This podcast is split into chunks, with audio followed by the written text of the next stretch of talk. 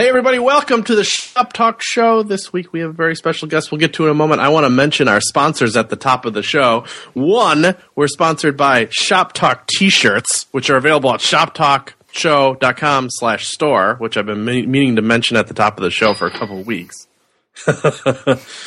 Two, we're sponsored by Environments for Humans, of course, at environmentsforhumans.com. The big, awesome one coming up is the In Control Conference in Orlando, which is at 2013.incontrolconference.com. We'll tell you a little bit more about that later in the show. And welcome for the first week as a sponsor on Shop Talk Show, the awesome Treehouse at teamtreehouse.com. They've been a longtime sponsor of CSSTricks.com, but I've never sponsored Shop Talk Show, and now they are, and that's awesome. Uh, that was great. I think I accidentally harmonized with it without trying. Let's Uh, kick this cool. off. Yeah, let's kick it off.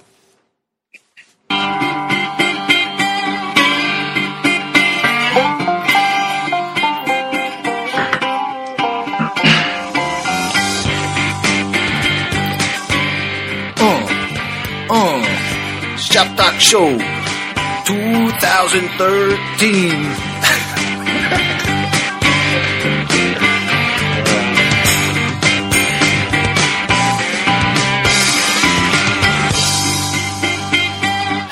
Hello and welcome to episode number 50, the first episode of 2013. Is it 50? 50, man. We made it 50 freaking episodes. Oh. Shop That's Talk awesome. Show. I'm Dave Rupert. With me is Chris Coyier. Hi. And Chris, our special guest today is. Daryl Koopersmith. Hi, Daryl. Thanks for joining us. Hi. How are you guys? Perfect. Perfect. Good, good. So it was a we we've been a, a show for a year. I'm just still on the 50 episodes thing. It was January. I got to look. I think sixth. Wow. Uh, so just under a year, 50 episode. oh yeah, That's awesome. just- that means we missed two weeks, but that's all right. yeah. Thank Anyway. you guys. Thanks, Thanks. thanks. I actually uh, went around and I compiled some stats. If you guys are interested in hearing those. Yes, Are you? please. Here we go. So, uh, thought it'd be fun to just kind of share everything that's happened. So, this is not including this episode with Daryl uh, because it could affect the stats. But um, so, in the last year, uh, we did 49 shows. 12 of them were rapid fires. Six of them were crossovers. Two of them were totally lost and they were with the same person, uh, Matthew Smith. But I counted him in our guest total. So the number of people we had on the show was 44 guests. And the breakdown there, and I thought I found this pretty interesting. We can kind of discuss it, but uh, the there were 33 male guests and 11 female guests. So there you go. That's that's a a 20 or one quarter of our guests were female, which is, as you probably already know, uh, a little above the the industry average of like 18 to 20 percent uh, female uh, web design developer types. Yeah. We didn't put a whole lot of thought into it, but I don't think that's too bad of a number. It's No. not it's not a perfect 50% or anything, but I, don't know. I, I, I, I'm encouraged. I feel like you know we we weren't necessarily padding our results or anything. We weren't really thinking about that, but it was just something I noticed. I thought it'd be a pretty cool, uh, pretty cool stat to report. So hopefully more females in in 2013 on the hope so. show. So I've, there's a bunch of ideas. We have a guest list a mile long. Anyway, so so we have Daryl with us. Daryl is our this is this is I, I'm not even sure how to approach it. So WordPress uh, worked at Automattic for for what a year and a half. Yeah, about that much. Yeah, awesome. And and WordPress 3.5 came out, and everybody, if you're on WordPress, I'm sure you've already upgraded to it. But if you haven't, that's crazy.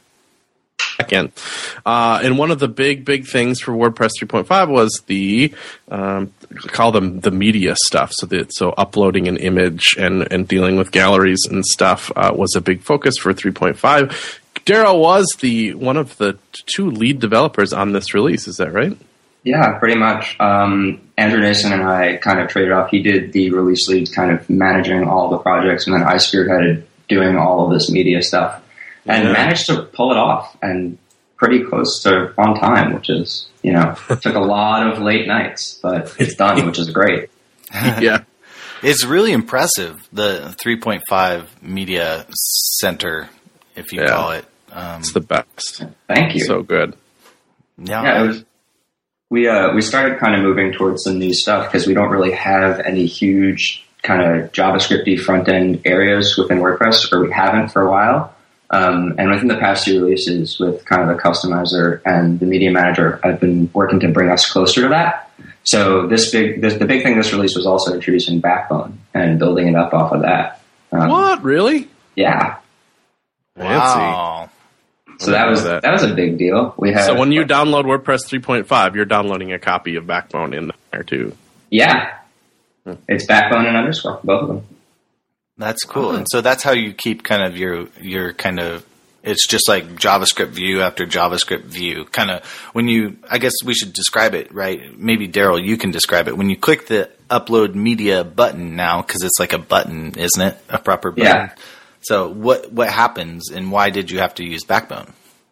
Well, so it opens up this modal that lets you upload and do a whole bunch of other stuff. Um, organize your photos, um, create a gallery, create a link from URL, um, and then you can add on to that with plugins. But Backbone was a good choice just because we wanted it to do a lot of stuff without having to do full page refreshes. It used to be an iframe, which was slow um, and sad, and now it's not. Um, and Backbone was iframes slow and sad. Sometimes they're great. The, the customizer had to use them uh, for like previewing your site because PHP has to run. Um, but in this case, it didn't, and it was a balance. I mean, you have to. We have a lot of models, which is great because then it's kind of there's this uh, investment upfront that you have to learn it and get used to it. But then, like, I had the pleasure of watching some people start to get used to the code, and then they'd change one thing and watch everything update, and they'd be like, "What is this magic?" Yeah. And yeah, it's pretty great. That's cool. No, I'll have to kind of play with it some more. Um, I just noticed I was just had a wow moment the last time I used it, and I was just like, "Geez, that was great."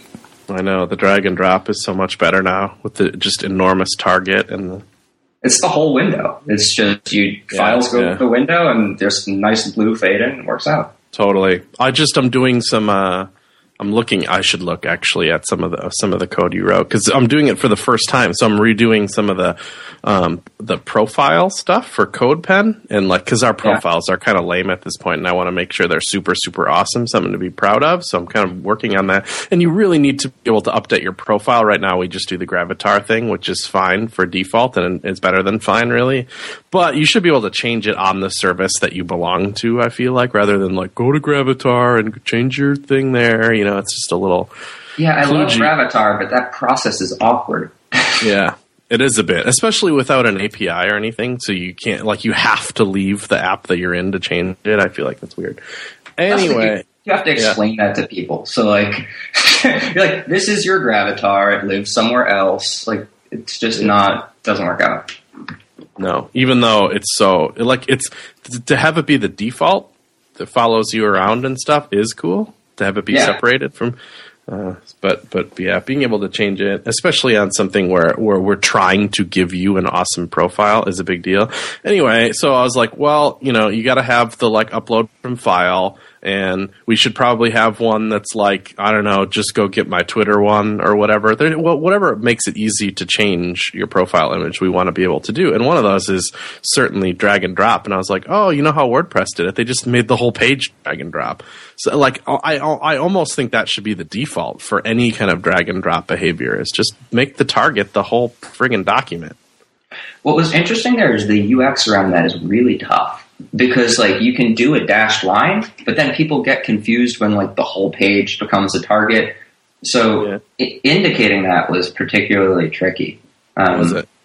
Yeah, I think we've gotten it to a point where it's okay, but a lot of UIs, like in, in looking around, most UIs have this just dedicated huge drop zone as a page, and we kind of went with a hybrid where we have a dedicated drop zone area because uploading is important, but we didn't do the dash line. Hmm. Interesting. So, to sorry, I'm taking this a step further. when you get into like responsive stuff and phones, you know, you can't like drag and drop files from a phone. Like, so do you just collapse the drop area, or, or how do you, or do you just degrade down to the uh, default like multiple file uploader, or how did you take any of those considerations in? So we have we we do degrade gracefully. Um, we have a library that we use called Plupload. I have a love hate relationship with it.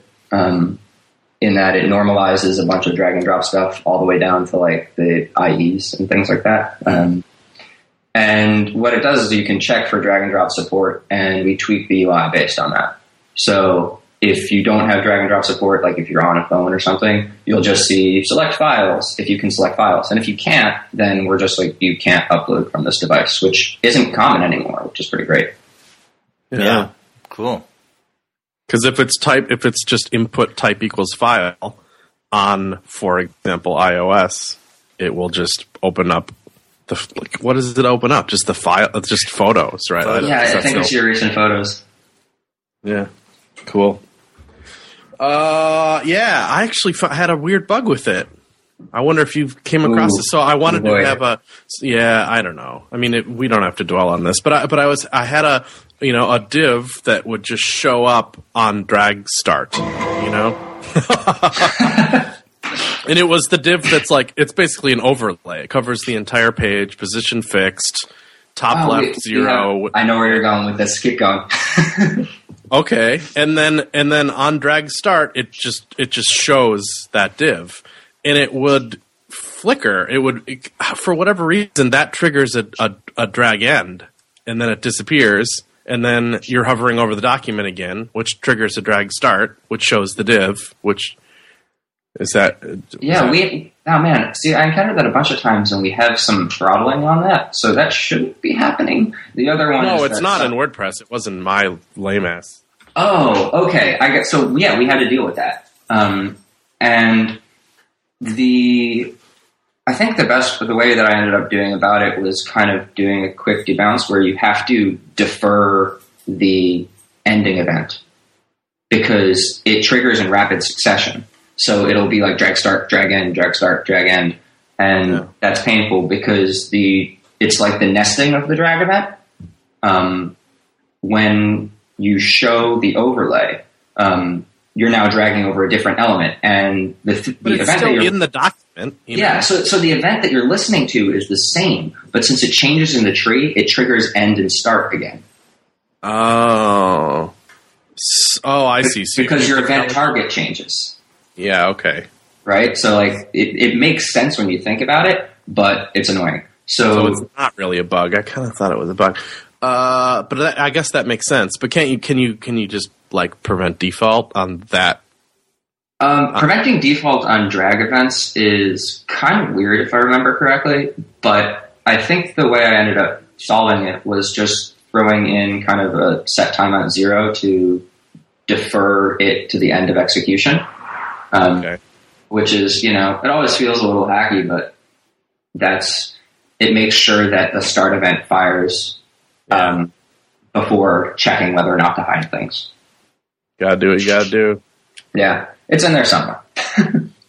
Oh, so I was, you know, this is, you know, this. I, I picked out a bunch of WordPress questions for this. Just, we have Captain Coop, lead dev of of, of WordPress 3.5 and stuff, and then and then it turns out not that this is this is a good thing, but it's just kind of weird timing that that you've left Automattic. Yeah, that was about I guess two weeks ago now. Um, I was there for about a year and a half. I've been working on core for about three years. A workhorse, if you will. Yeah, well, so I, I was there and working full time on core, which is amazing and kind of mind boggling that you can work full time on an open source project.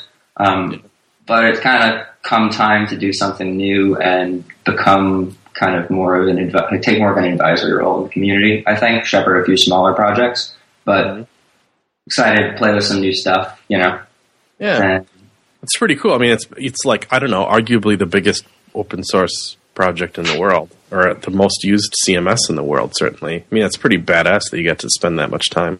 Yeah, it's the great thing is like I still am part of the community. I can still you know Yeah. do what however much work that I want to put in.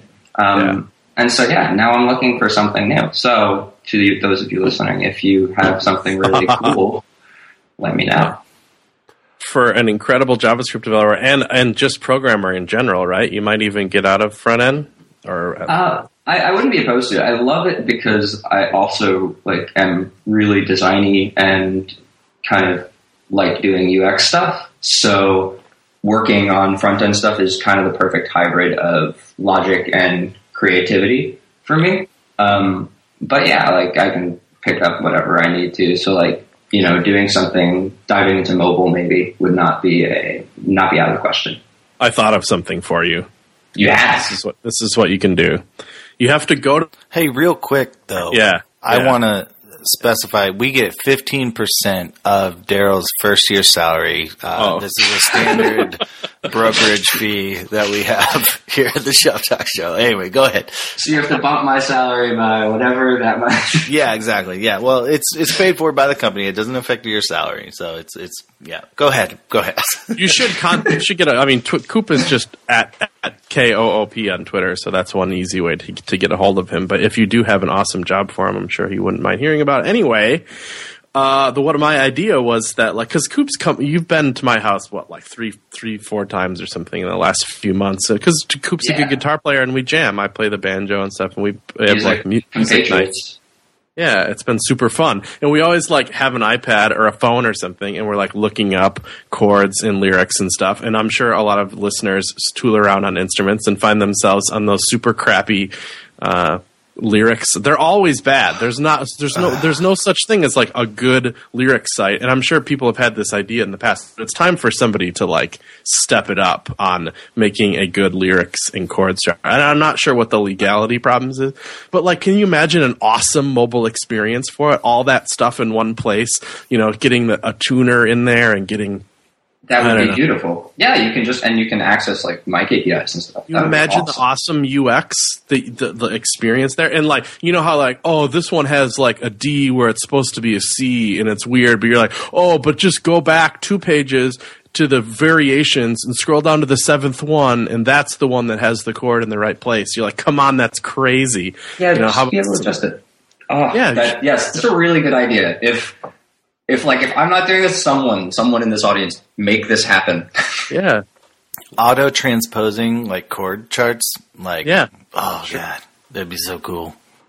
And there's clearly money to be made in this. People would pay just to, to have a good experience for it. I would pay a few bucks just to have access to the site or app to use it. Not to mention, th- these things clearly make money off ads. yeah, well, the, the solution right now is plaster ads all over everything. Yeah, right. Which is, you know, at least at least there's a way. Anyway, uh, it's it's not like there's no money. and It's not like you're inventing a new market or whatever. yeah, no, this is a All very good idea. Coop's new job, fifteen percent. Yeah. right. Yeah. Well, cool. So that was lukewarm drama. Coop's left Automattic, looking for a new job.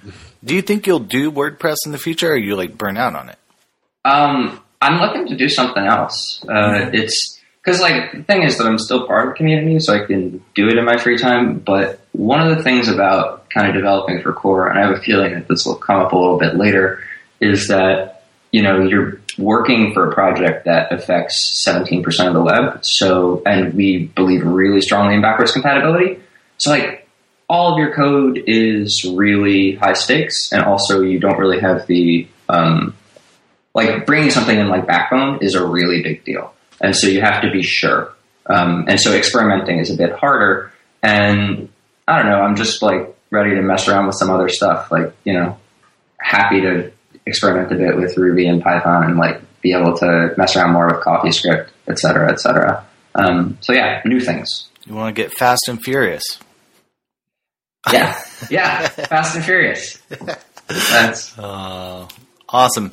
Well, cool. Um, we'll kind of move on. Uh, do we have any news and links you need to talk about, Mr. Chris? Uh, I did want to point out just because this happened yesterday, and it's it's just been something that I used to do this talk back in the day that was all about pseudo elements. I was like, I did this whole you know hour talk on just the before and after element and how kind of cool they are and useful, and people should be aware of them and use them for things. They help semantics. You can do all kinds of neat stuff with them. And then the one big caveat was that Um, a lot of times, what you want to use them for is just little designy add-on type of things. Like, you know, you have little, I don't know, star on an image, or I don't, I don't know why I'm blanking on it. There's a million examples of neat things you can do with pseudo element, uh, but they're often just designy add-ons in w- in cases where you don't want to throw an extra span or div in there. You don't have to. You have a pseudo element that can do it, uh, and, and because they're designy things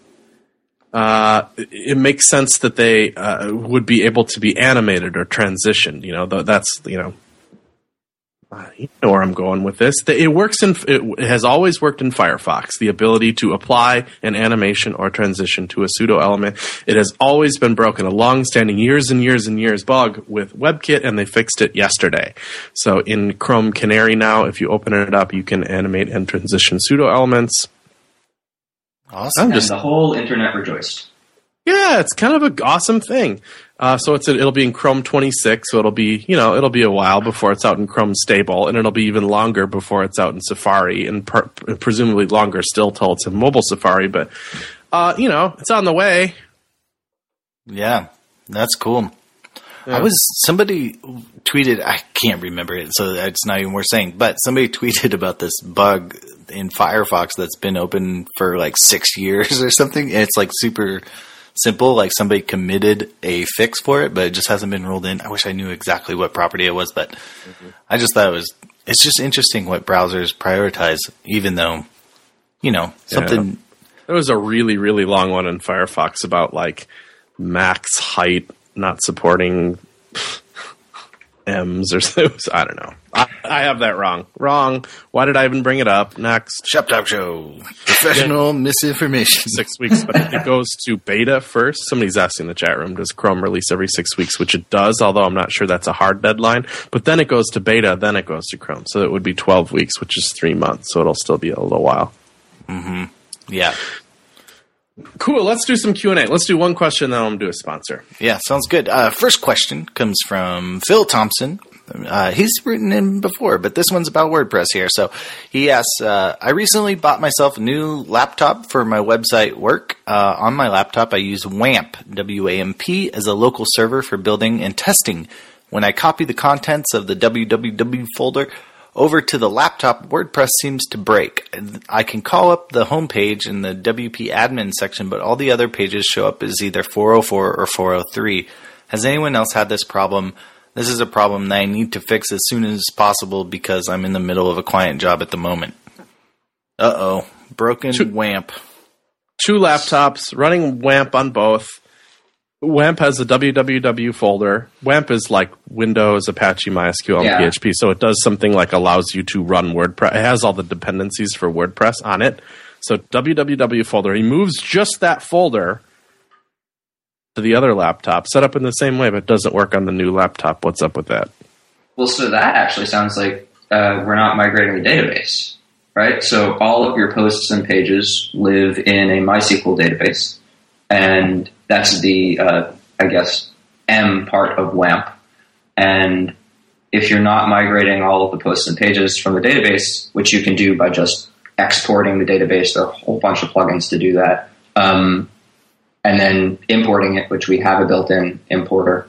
Um, so it's kind of core, but kind of not. Like you can go and go to export, and then it'll be like, oh, in order to do this, you actually need a plugin. And then well, no. So so we we bundle them; they're official, right? And for exporting just the simple WordPress export, you go to the page, it does its thing, it gives you an XML file, and then for importing, we have like a billion different importers, and they're separate plugins. We actually have like small, like uh, other members of the community can help maintain them, which is pretty just awesome. to keep core smaller. Was that? Yeah, that was a big thing a couple of versions ago.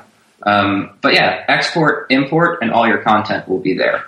Um, really simple process. So you don't need to like go MySQL dump dash. No, no, no. Yeah, you could, a, but you don't. It's a good thing to back up, but still. Actually, yeah. it's probably better not to do that, right? Because what if your do- local domain name is slightly different and stuff? Oh yeah, do do the export import because it's gonna ch- it'll adapt to your new settings. And if you did that, uh, make sure that because you just copied the folder, probably copying the folder got the htaccess file, but that was the first thing I thought of is when you just when you like copy all the file, like select all, copy files, drag over to new folder. You often don't get the hidden files, the ones that start with a dot, like dot htaccess. and it, if you yeah. did move the database it could be the missing htaccess files. Yeah, could be htaccess. Definitely.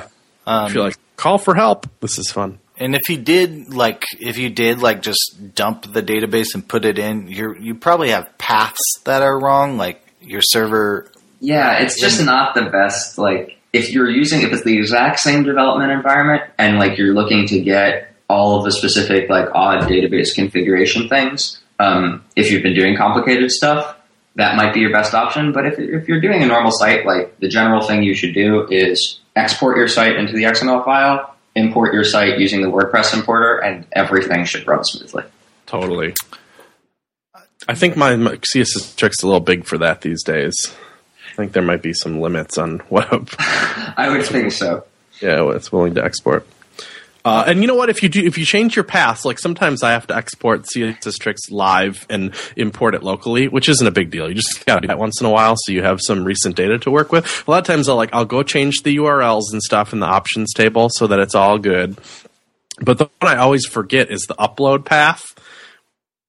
Yeah. like yeah that one's always screwy because it doesn't really give you an awesome error in the upload you know like if you upload it it'll just be like oh it didn't work. You're like but why not? It's just and it, or it'll be like the folder uploads doesn't have the right permissions or something. You go change it to the right permissions and it still doesn't work. It's because it's trying to upload it in some weird place that is where your server puts files but not your local machine. Anyway i know that was abstract. Yeah. what do you I got? feel like we have some weird errors like that, um, where you have this like upload path, or I think the FTP credentials is the best one. Is that like we'll directly write to your server if we have permission, but if we don't, we fall back and we're like, hey, can you give us your FTP credentials? Except when a user sees that screen, it's just like the most confusing thing ever. And it usually indicates a problem with the direct write, not that they should be using FTP.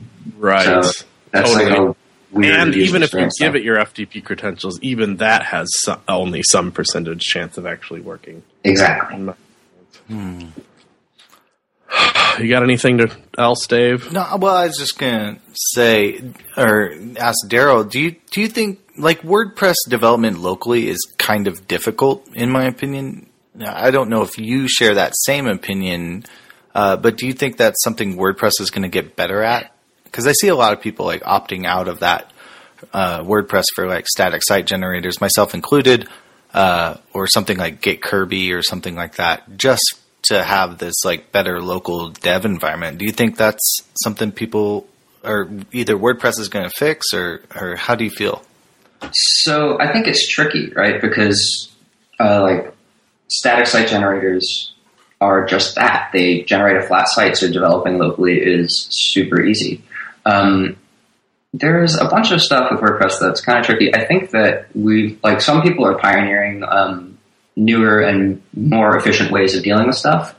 Um, like Mark Jaquith is doing a bunch of great stuff. He's another one of the lead devs. He has um, a couple of projects up on GitHub, github.com slash Mark Jaquith. Um, things called WordPress Skeleton and WP Stack. Both things that are like meant for dealing with deploying WordPress in really large scenarios and using it in you know its own Git project and submodules. Like we have some configuration to make it work really well. It's just tricky for people. For me, I never really find a huge problem with it. I think that the biggest problems come from syncing content, and there are some plugins to do that. Um, it's a growing thing. I think one I'm remembering right now is Crowd Favorites Ramp plugin, which helps you stage all this content. We've had Um, Alex King on the show before and literally talked about it. So if you're super interested, in Listen to that. yeah, Um, yeah, I think it's tricky. I'm not. I'm not totally surprised because part of it is that you have to balance this. Like we're developing for kind of users first, I think, and then like also trying to get all of these APIs in for developers, and it's just really powerful, and it's not for everyone, right? So like, Yeah. if you're looking for more queries and like having native comments and you know being able to do all of this live searching stuff like yeah this is where it should be and have like all these custom content types. If you're looking for a free for all kind of thing to experiment um, yeah a static site generator makes sense. That's i actually i've been experimenting with one uh, scandal uh, which is yeah. I I've been I've been messing with Jekyll, and I know. It's rough. Uh, no, and, and it's awesome because part of it is that like the theming system. There's so much stuff that for my personal site I just don't need. Right? Like I don't really need tags or categories or even comments. Like I just really want to have a way that I can be creative in both what I'm writing or curating or actually being able to design and do kind of custom layouts and use custom code per on like on a per post basis and a theme gets unwieldy for that you know Mm-hmm. Mm-hmm. And it's it's also not the main use case right? Like under like i feel like jekyll's been described as blogging for hackers and i understand that you know? It's we can't be everything to everyone and i think it's particularly hard to do so when you're at that size. And so it's it's important not to be fearful about all of these different things or be dogmatic and say like no this is the best thing for everything in the world.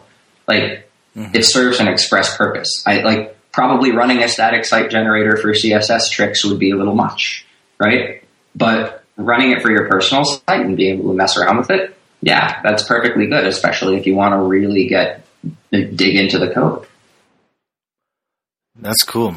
Well, that's thanks for sharing. I think you kind of cleared up what I was thinking as well. So, yeah. Well, cool, Chris.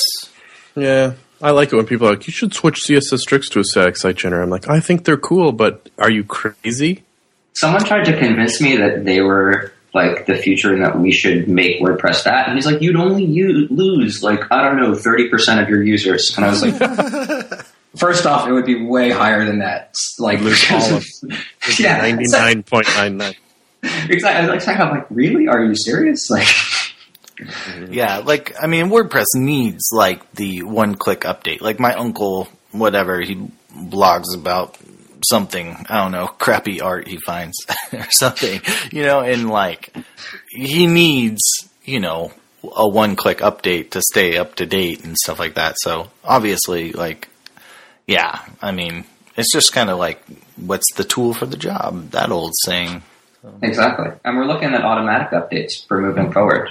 Um, there's a great plugin right now that does it uh, by Gary Pendergast, who is um, a- part of cron. Um, yeah, it- and it just automatically updates, and it, it does Subversion too. Um, and definitely recommend checking that out. I'm excited to see it. I think we're going to try and do minor versions sometime this year. But Chrome, like being able to keep everyone up to date, is huge, right? Because then you can start moving faster, releasing faster, all that stuff. I mean, Chrome really kind of blazed the trail here. Yeah, deprecate the old hotfix plugin. I mean, the hotfix plugin's a good place to start. Yeah. All right, let's do a sponsor. You everybody come to Orlando, Florida, February 17th through 19th. You got a month and a half plus to think about this. And I heard they just extended the early bird a little bit for I think it's another week or something. You can buy uh, the tickets for the early bird price, which is 7.99 to go to this conference, the In Control conference, Orlando, Florida bunch of great speakers. Both me and Dave are going to be there. If you use coupon code Shop Talk, you get hundred bucks off too. So it'd be six ninety nine, which would be way awesome. Uh, me and Dave are going to be there. It's at this excellent hotel. I've been there the last two years at least, I think. It's not three, but I think it's only two. Uh, yeah, the hotel and the venue is the same place, and I really, really like it. It's a really good conference um, you should come. Just come and hang out with us. Don't think about it too hard. You know, you know. Yeah. Anyway, for the You price too, it's really good. There's there's conferences that are worse and more expensive. There, I just said it. Yeah. No, I mean, Is that the pitch to go? I man, I think that if you you should go and like you should bill this to your clients, like sneak it in, like be like surprise this costs you know an extra six hundred ninety nine dollars somehow, and go. So If you want to hang out, it's a good one because first of all, there's a bunch of fun stuff around it. You can you can you can make it a you can make it like bundle it in to go to Disney World or whatever. Two, when the when the conference and the and the venue is the same place, you just run into people more often. You know, you don't have to like take a cab or whatever, and people don't just bail right away after the conference or leave early or whatever. It's like it's just there's more mingling and stuff. It's a good mingling conference. Mm, Yeah, I that makes it. a huge difference. Yep. Well, cool. All right. Let's do another one. Oh, what do I got? We did. We made it. We made it through one question. One so question so far. Only about. Uh, I'm gonna try to read this six-hour episode of. Uh, science component. Go ahead. a- uh, Oh, he's talking about home pages. This might be good. I'm a web designer and front end. Uh, this is RJ LeCount. I'm a web designer and a front end developer. The company I work for does a lot of custom WordPress themes for clients. Most of these sites follow a pretty standard corporate site structure with a home page, maybe a product section, an about page, a contact page, and a blog.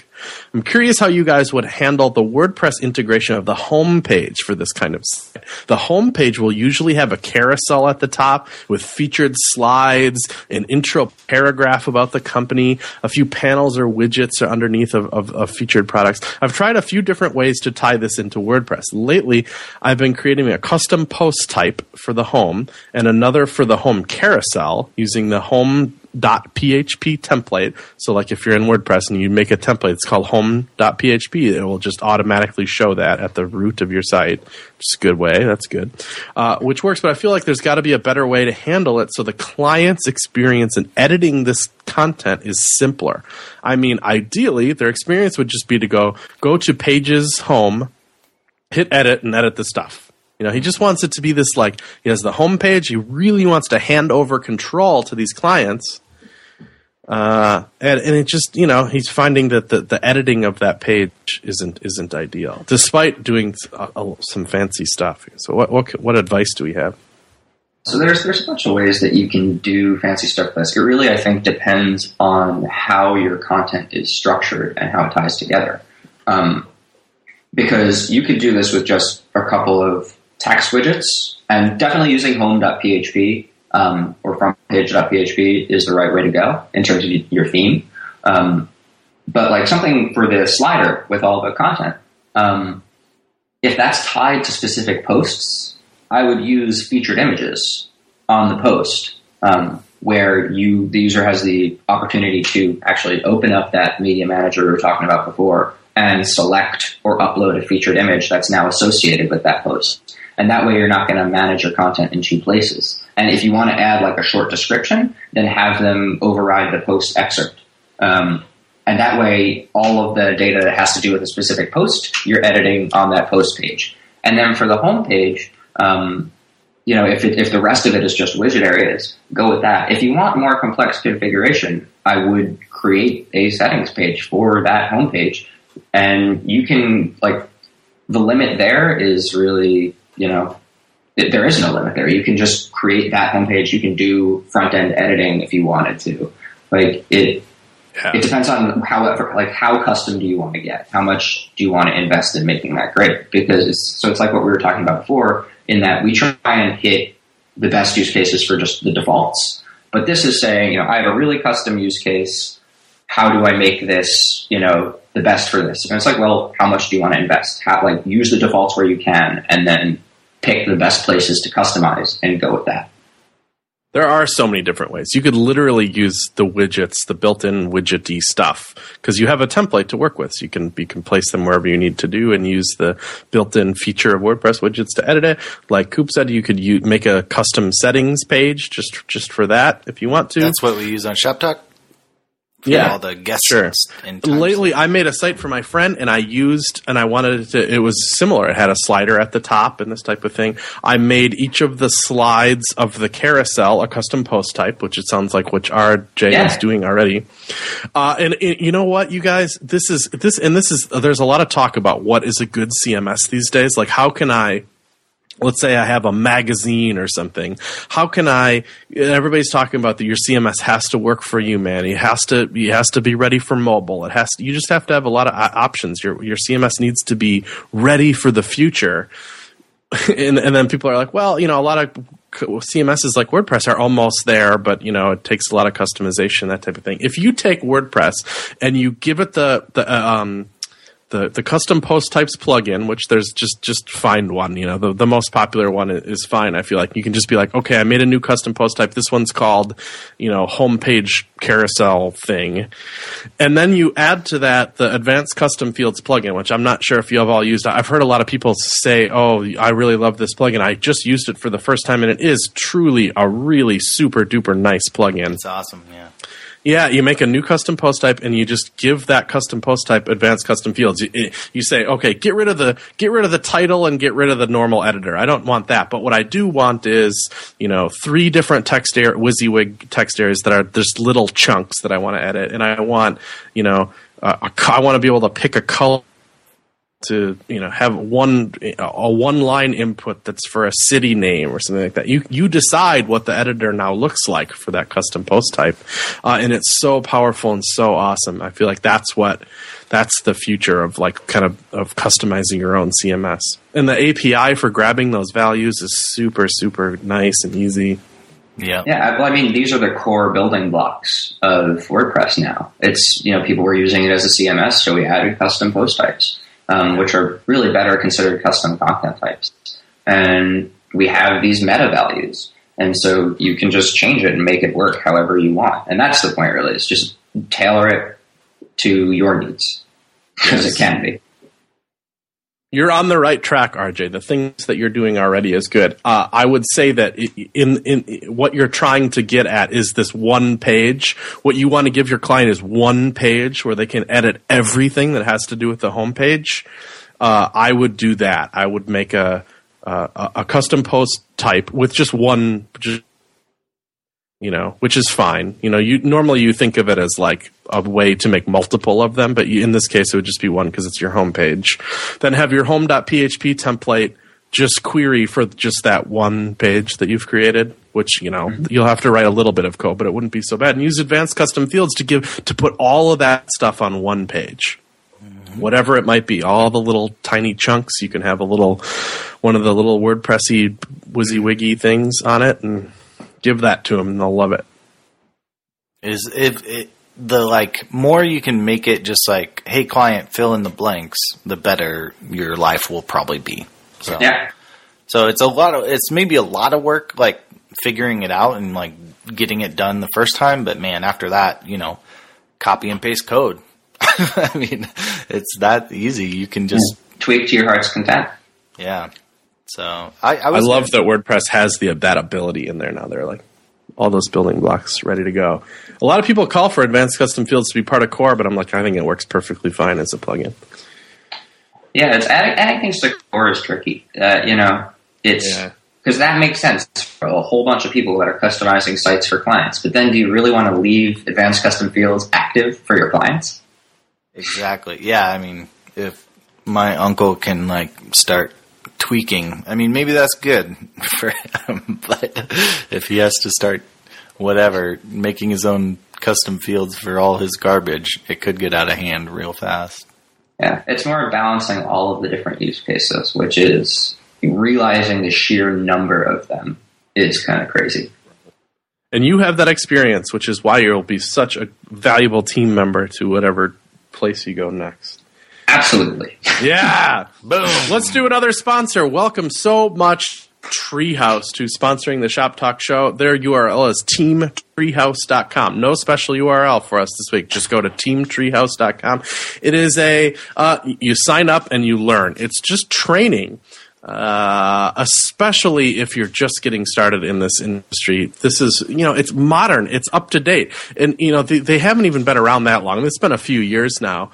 But they've already like deprecated old stuff and got in new stuff and that's what i love you know like like when you go here you know that this course isn't that old. It's an up to date version of of learning html and css and javascript and building a site and building an app building an io modern learning stuff happens in treehouse which is cool. There's a forum so you can talk. You're part of the community there. You like you have a profile and you like earn badges and have like proof that you went through this stuff which is good for for uh, uh, finding a job later.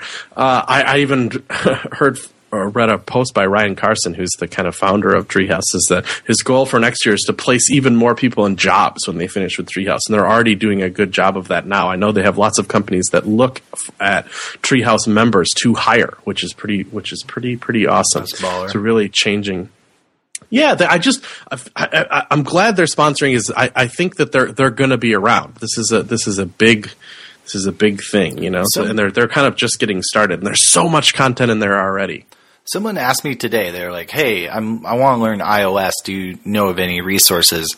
And here's your options. You can like go to Apple, you know, the iTunes U, and like Yeah. watch some snoozer videos from WWDC. They're terrible. You can learn from some Russian kid on YouTube, Yeah. or you, like it's this Team Treehouse course is amazing. Like is really good. I've watched. I, I probably their older episodes. They probably updated it since, but man, you can just like if you just want to learn iOS like today, that's your 2013 New Year's resolution. You can just go there and like start learning it right now. So mm-hmm. there you go. Knock out the It's basics. Great site. Thanks, Treehouse, for for sponsoring this thing. Cool. Please stick around while. We'll have some more stuff to share as they. We'll let you know when they have uh, kind of new content and stuff. Uh, You know, like Dave said, they do have iOS stuff, but they just they just have everything else. I'm just looking in here and just you know, like they have a whole course on like like learning lists in HTML and how to kind of master that. I'm like that's so specific, but it's like so such a fundamental building block of of learning HTML and CSS. A lot of you guys are are, are advanced. There's some advanced stuff in here too, so don't worry about that. But especially if you have you know a younger brother or something that's looking to get into it, or, or people ask you, where can I learn what you know? You can tell them Treehouse as well. So.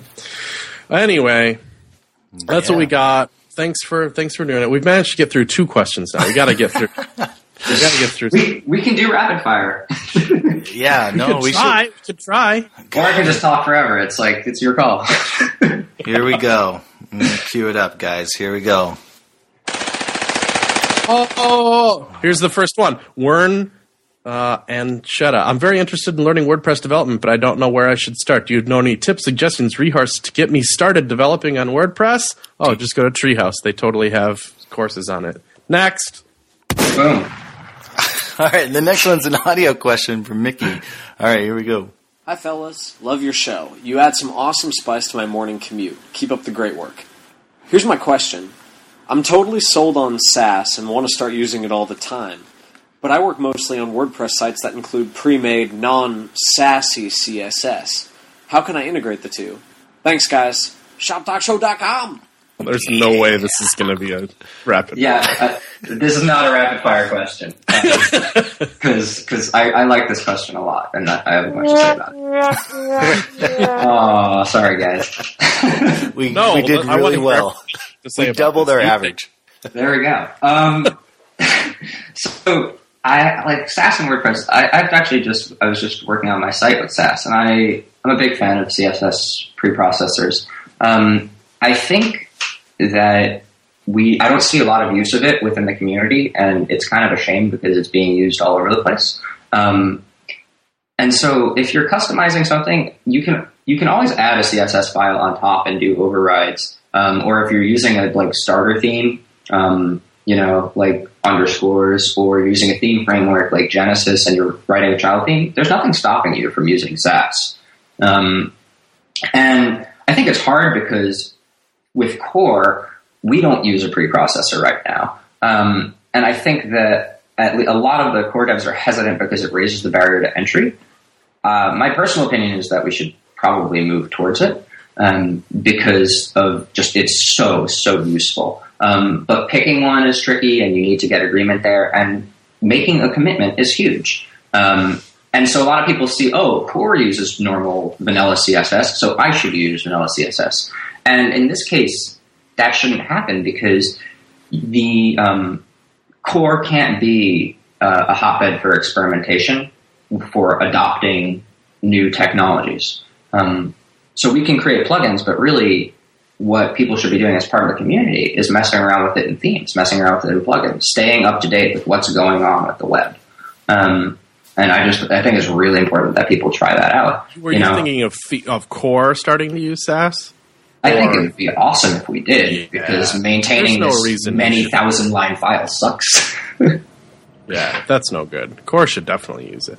Uh, themes in general. What do you think about themes using it, and why? Why is that hard? Why is that such a weird topic? Well, so themes, I, I don't think themes should be hard to use Sass, right? Like either replace whatever CSS is there as Sass, or as someone just pointed it out in the chat, CSS is valid Sass, so you can just drop it in a Sass file. I, I mean, I don't think that this should be controversial. There's a, it's a huge part of the web. Preprocessors are a huge part of where front end stuff is going. And there's no reason why people shouldn't be experimenting with it. A WordPress theme is just a directory that has some PHP and other resources. What those other resources Well, here's are, why are it's your hard. choice. Here's why it's hard. It's hard because you, in order to use preprocessors, you're doing that on your own system. You need Yeah. to be working locally to do that, and not every and, and, and WordPress doesn't. You know, not everybody works locally with their WordPress site. It works so well. It's just PHP and MySQL. A lot of people just work right on their server for it. So the pre, the, it's not it's not that hard to get started pre-processing, but what it does mean is have a way to work locally and then move all those files to a real server. You need probably version control and deployment. And those are bigger, nerdier topics than preprocessors are. Yeah, I think so. I think actually we might there might be Sass in the um, custom CSS package in Jetpack now. I can't remember. Um, but one of the things that I want to do with this, and this is also getting way into Nerdville, is um, I'm a big fan of Grunt uh, Grunt.js, which is a um, JavaScript based uh, build tool, um, which is really really flexible, and I'm especially pumped about the new stuff coming in uh, 0.4 because it has a totally revamped watch task where it can actually handle watching a whole directory of WordPress files, um, much like you know something. I don't think CodeKit can really handle it super well. Live Reload does pretty well. Um, like you're watching hundreds of files, and it handles it without a blip. And so being able to do that and declare um, grunt files in your themes, in your plugins, and things like that, so that Sass would automatically compile. And we could have a flag where we say, if you install this thing, we're going to make sure that everything compiles completely on the fly for you. I think that would be a huge step into getting people moving forward and experimenting more with themes and plugins. That would be so cool. So like you wouldn't even commit CSS, right? It would just you would just have that as your git ignore or whatever. Yeah, exactly. And you'd just be able to mess with Sass. So you could either do it in your Git like as a Git ignore, or you could do it as just it'll compile on the fly and you can commit the results. It's really your call. Yeah. Using, I, d- I need to get all my projects to a point where when I deploy it, it builds the Sass, and then so so just CSS is just stays out of my version control. Just, it's- it just seems so dumb to, to, to, to be committing these totally like what the diff on a CSS file every s- Oh yeah. file changed. yeah.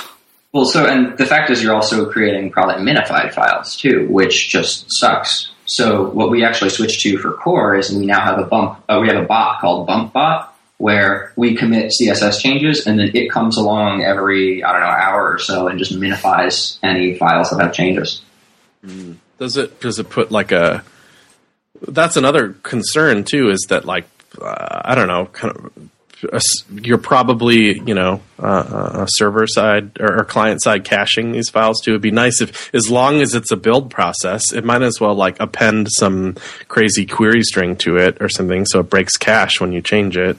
Well, so we actually do that um, in core to a degree um, with our own versioning. So it, it actually changes the version of WordPress core, bumps it to whatever revision it is, which busts all the caches.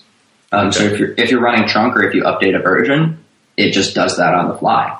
But yeah, Yeah. like build processes, that's part of why I love Grunt too, is because you can it not like it not only handles Sass and less, but you, you know can make, you can make it handle CoffeeScript, you can make it handle anything. You can do image compression. Um, you know, you can do this concatenation, minification. You can run it through require.js's r.js, which will like optimize your and bundle your build. It's amazing. And so I think what's tricky is you just have to set it up. Yeah. Um, but it can all be done in one place, which is huge. I think that's my. I think using Grunt's my my first task here of 2013. Backbone and Grunt. I need to get into it too. I might as well. And if you're going to use Grunt, maybe just do the whole thing and go yeoman the whole Yeoman. way. Go full yeoman on that. Yeah, Totally, go full yeoman.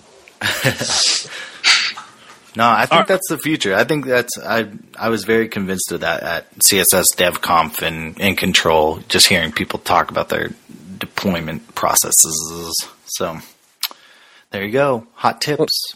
Let's see if we can do a couple, uh, couple more rapid fire. Andrew Dietrich says, I've been building WordPress sites for over a year now, mostly custom themes for small businesses and entrepreneurs. I have a good understanding of the code base, but I want to take my themes to the next level. Recommend I spend more time learning to build plugins, focus on performance, try to enhance my themes with more theme options. My ultimate goal would be building some sort of premium theme to sell as a, uh, as a type of, of passive income.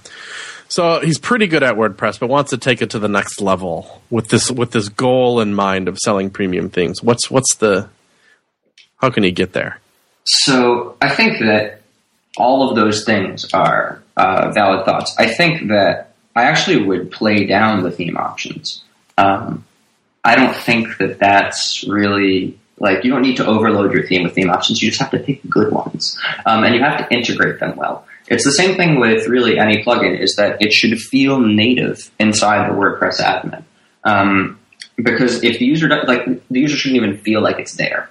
Um, and my own thought about premium theme shops is that we have like all these premium themes, and a lot of them are loaded up with custom features. But what I'm curious about is like, what if you adopted a freemium model? What if you released like some really nicely designed themes for free, and then had a, cou- a couple of custom plugins that add features to every single one, and that's where the payment comes in.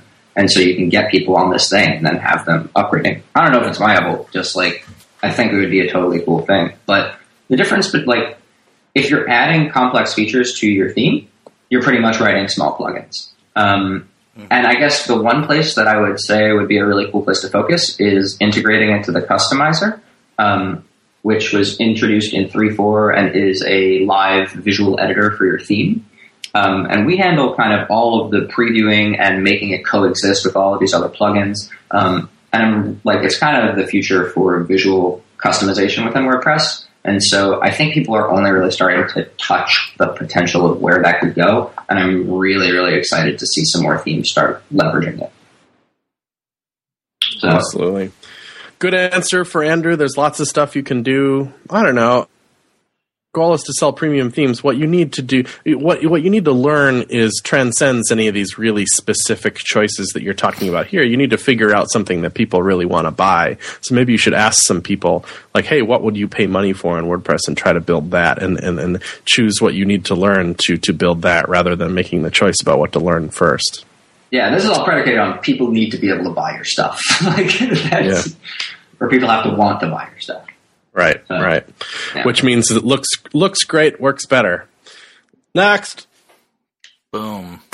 All right, next one is a audio question. Our favorite kind of question here at the Shop Talk Show. Here we go. Hi guys, love the show. Uh, just have a question on which platform to choose when you're looking at e-commerce. Um, I'm comfortable with WordPress. Uh, stumbled on WooCommerce, downloaded a demo, and it's all looking pretty sweet. Um, got a client that's quite large, has about 2,000 items. Um, just wondering if you would steer away from any WordPress solutions or uh, head towards any other particular options, uh, Magento, maybe OpenCart, that kind of stuff. Um, I'm more of a web designer than a developer, so I want to keep the amount of development pretty, pretty light on. Uh, yeah, so that's about all I had to ask. Thanks. Okay, WordPress and e-commerce. What to avoid? Daryl, you got any input? All right, so you have, you have really two choices to make here. Um, either you're going with a plugin that integrates the e-commerce stuff into WordPress, or you're going with a separate e-commerce solution, be it something huge like Magento or a small widget type thing. Um, if you're going with the word like the integrate into WordPress route, um, the three that kind of seem to come up a lot are WooCommerce, um, WP e-commerce, and Shop. Um, I don't think that they're a widely dominant one yet, at least in my mind. Um, and so you can do that, or you can just pick any e-commerce solution. And it's more about like, you know, is are are you trying to integrate deep into WordPress and kind of have this be a part of your theme, or are you okay directing to a different storefront? Do you want to use something like Big Cartel? Do you want to use a really simple widget if you're selling one thing like ShopLocket? Um, you have a ton of different options. Figure out what you're trying to do, and then pick the right use case. Good. Are you selling digital content, which is kind of what I'm doing on CSS Tricks? So I use Restrict Content Pro, which just it just uses the WordPress login system, but has different access levels for those people and applies it. So that, that's an option too. Or uh, Shopify is an option that's not WordPress. Or in the past, I've used one um, called Foxy Cart, which doesn't have anything to do with WordPress, but it just you just feed it values, feed it a price, feed it the name of a, a product, and it gives you a button. You click, and it adds it to the cart. So it's kind of bring your own CMS. There's just a million things to think of. Um, I would write down the things that you absolutely know that you need to have. You know, like like I need a CMS because I, I I'm going to give this to a client and they are going to need to update prices and they're going to need to update images and stuff and they're going to need somewhere to do that. So I need I need a, a, a control over lots of that stuff. But but I don't really care about or you know I need PayPal or I need Stripe or whatever. But I don't care about X Y and Z and just look. Uh, yeah, I mean, th- there's just, and you know what? You might come up with three that are that, that all seem like they're going to work. You might just have to just pick one. The good news is that whatever you want to do, someone on the internet has probably built something close to what you want. so find it, use it. Yeah. Yeah. I think WooCommerce is, I hear good things about. Um, also, Shopify is pretty. Did you mention that, Chris? But the, I mean, Just briefly, because you mentioned Big Cartel, they're very they're Yeah, similar. similar. Yeah. Awesome. but uh, both Big Cartel and Shopify, I've used them both. They're they're pretty like, I mean, WordPressy in just how uh, designer friendly they are. Just they're they're pretty easy to manage and use.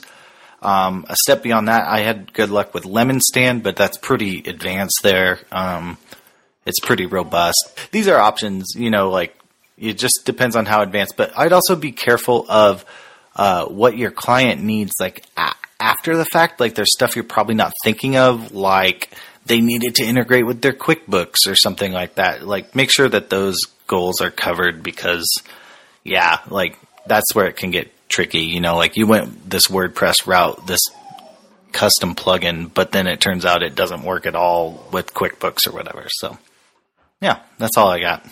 I'm done. Let's finish up with this last one by Fardim, and then Farty. have a day. Here we go. Oh, that's the last audio question. I'm just gotta make sure. Here we go. Okay, here we go. Hi, I'm Fardim Munir, and my question is how do I start contributing to WordPress? Thank you. Oh, this is a good question. How do you do it, Daryl? I I love this question. Um, it's really not that hard. I mean, it's I think that contributing at first can seem really daunting, but what's important to know is that everyone kind of is just they're another developer. They're just like you, and they don't know stuff. Like I I learned a lot of front end stuff by contributing to WordPress, um, and you can probably see it in the code. and, and really, it's a function of time, right? So we have the, the hub of our development um, is not GitHub, um, which hopefully shouldn't put that many devs off, um, but it is core.svn or sorry core.trac t r a c dot wordpress dot org. Um, and that's our bug tracker that has all these different bugs and categorizations. And we have weekly meetings in Freenode's WordPress dev channel. Um, I think right now it's every Wednesday at 1 p.m. Pacific, something like that. Um, and yeah, just go to those and start contributing. Um, for a lot of people, like you'll start with like a patch or two. I got involved. My first patch was a performance patch, and it took a little while for that to be accepted. And then I did another small patch, and then a couple years ago, um, at 3.0, um, menus was in danger of being cut out of core, and so I just started contributing and writing patches and spent like a whole week just making this happen. And once you kind of get this consistent, um, once you start consistently contributing, it's really addicting. um, it fe- like and it feels really great because you're kind of putting this code into helping all these people, and you become a known quantity, and people start saying, "Oh, hey, can you do this? Can you do that?" Or like, you know, do you want to work on a larger feature this release? Um, so it's small and it's a function of time. So the most important thing is just don't be scared. Um, and come in and just find something that you want to do. Or if you find a bug, fix it. Like I, it's really hard for me to understand how people are working with WordPress every day to make their living. And if you're doing some sort of development, you're probably going to find a bug. There's a lot of code in WordPress. And if you find a bug, you know, report it. And if you can figure out what's happening, instead of working around it, fix it and put a patch in. And so that's how you start contributing to core. But that's not the whole story. So you can also contribute on the forums by doing support just for people's installs. You can be a part of the theme review team, which helps make sure that all of the themes on WordPress.org comply to good standards and are secure and all these other things. Um, I think we're starting to do some plugins work too. Um, so we have, if you go to make.wordpress.org, there are all of these different sites on how you can get involved um, in very in all these different areas. Docs are another thing. Unit tests are another that we're trying to flesh out even more. There's so so much you can do. It's not just limited to contributing to core. It's not scary. Um, we will yeah, hopefully welcome you with open arms, and yeah, come contribute. Awesome. Cool. Make.wordpress.org. Nice. Well, I think that's all we got time for today. Uh, Daryl, thank you so much for uh, coming on the show. Uh, we like to ask people how can people follow you, get in touch with you, be your best friend, give you money. How does that work on the internet? Amazing. Um, so on the Twitters, I am Koop K O O P. Um, on the rest of the internets, I am Daryl Koop D A R Y L K O O P com. Um, and yeah, I'm there, and there's an email link there. Um, on GitHub, I'm Koop again. It's usually one of those two names. Um, so yeah, I, I'm on the internet, believe it or not. Perfect. Um, so yeah, find me. And if you want to hire him, remember our 15% headhunter fee. Uh, that's all it takes. And uh, thanks everyone for coming out in the chat room live. Tons of people, man. Our chat room was filled with like 140 people. That was amazing. Uh, and then, uh, yeah, thanks for doing that. Follow us on Twitter at Shop Talk Show. Buy our t-shirts at shop or shoptalkshow.com slash store, I think. And, um, Yep, yep, Chris? Yep, yep, yep, yep. ShopTalkShow.com.